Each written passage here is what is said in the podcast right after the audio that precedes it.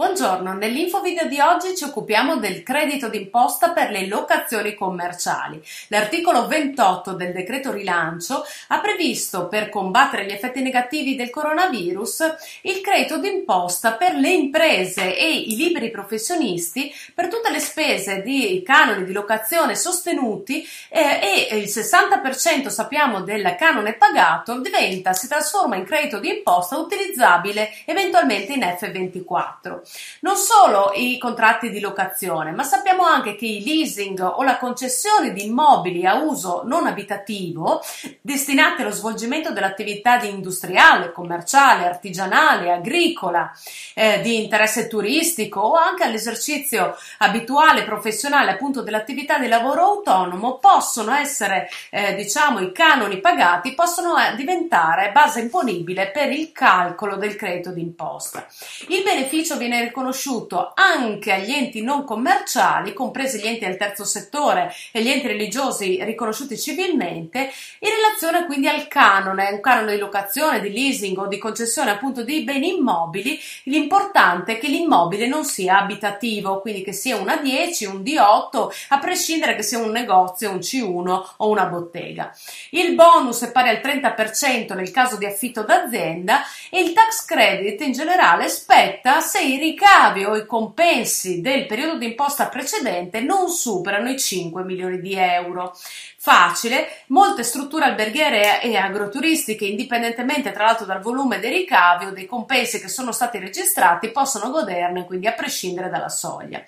La novità è che la risoluzione 32E del 2020 del 6 giugno 2020 pubblica l'agognato codice tributo per utilizzare in compensazione in F24 questo credito.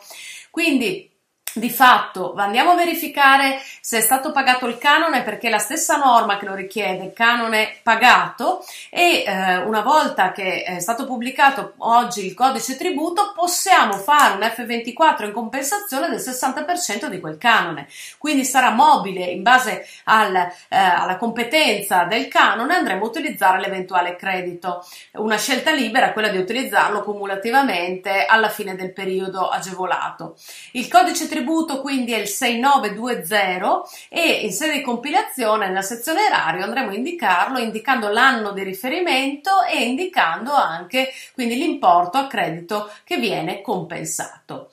Eh, va detto che eh, questo tipo di credito sappiamo che è un credito diverso da quello che era stato indicato dal Cura Italia come credito per negozi e botteghe perché è diverso l'ambito oggettivo, perché è diverso l'immobile eh, che viene utilizzato, non è importante che sia una, un, una bottega o un negozio. Eh, attenzione perché nel momento in cui io vado a ehm, cumulare l'eventuale doppio credito, ecco che invece eh, effettua una una violazione, quindi non posso cumulare questo credito con il credito da Cura Italia dei negozi e delle botteghe, o l'uno o l'altro, anche perché i mesi sappiamo che possono, eh, delle, dei canoni possono anche coincidere. È più ampio il credito d'imposta per gli affitti perché ovviamente con, diciamo, include tre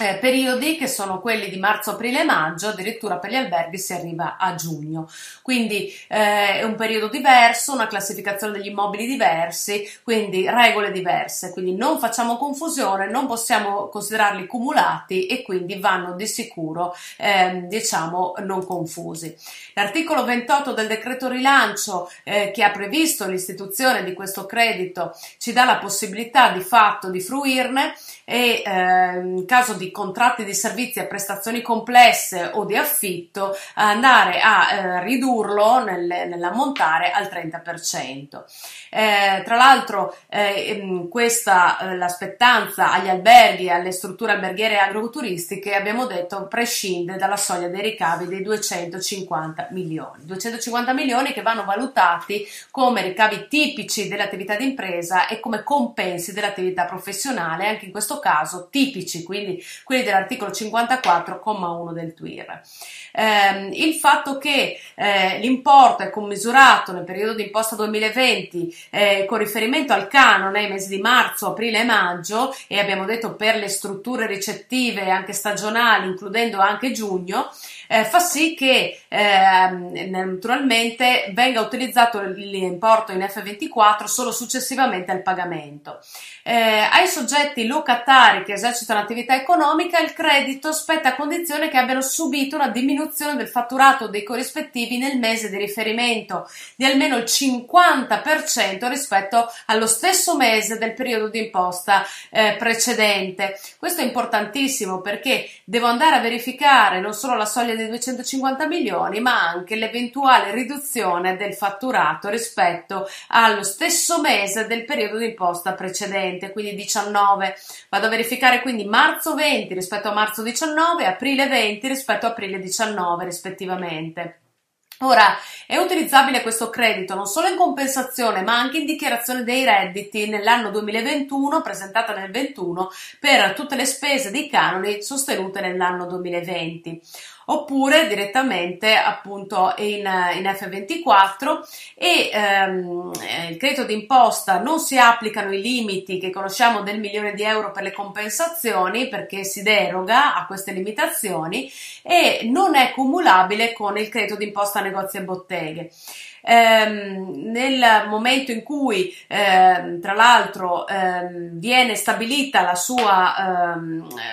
la sua introduzione viene anche stabilito eh, che questo non concorre alla formazione del reddito ai fini delle imposte dirette, quindi IRES, IRPEF e IRAP. Questo è importantissimo perché sappiamo che per i crediti d'imposta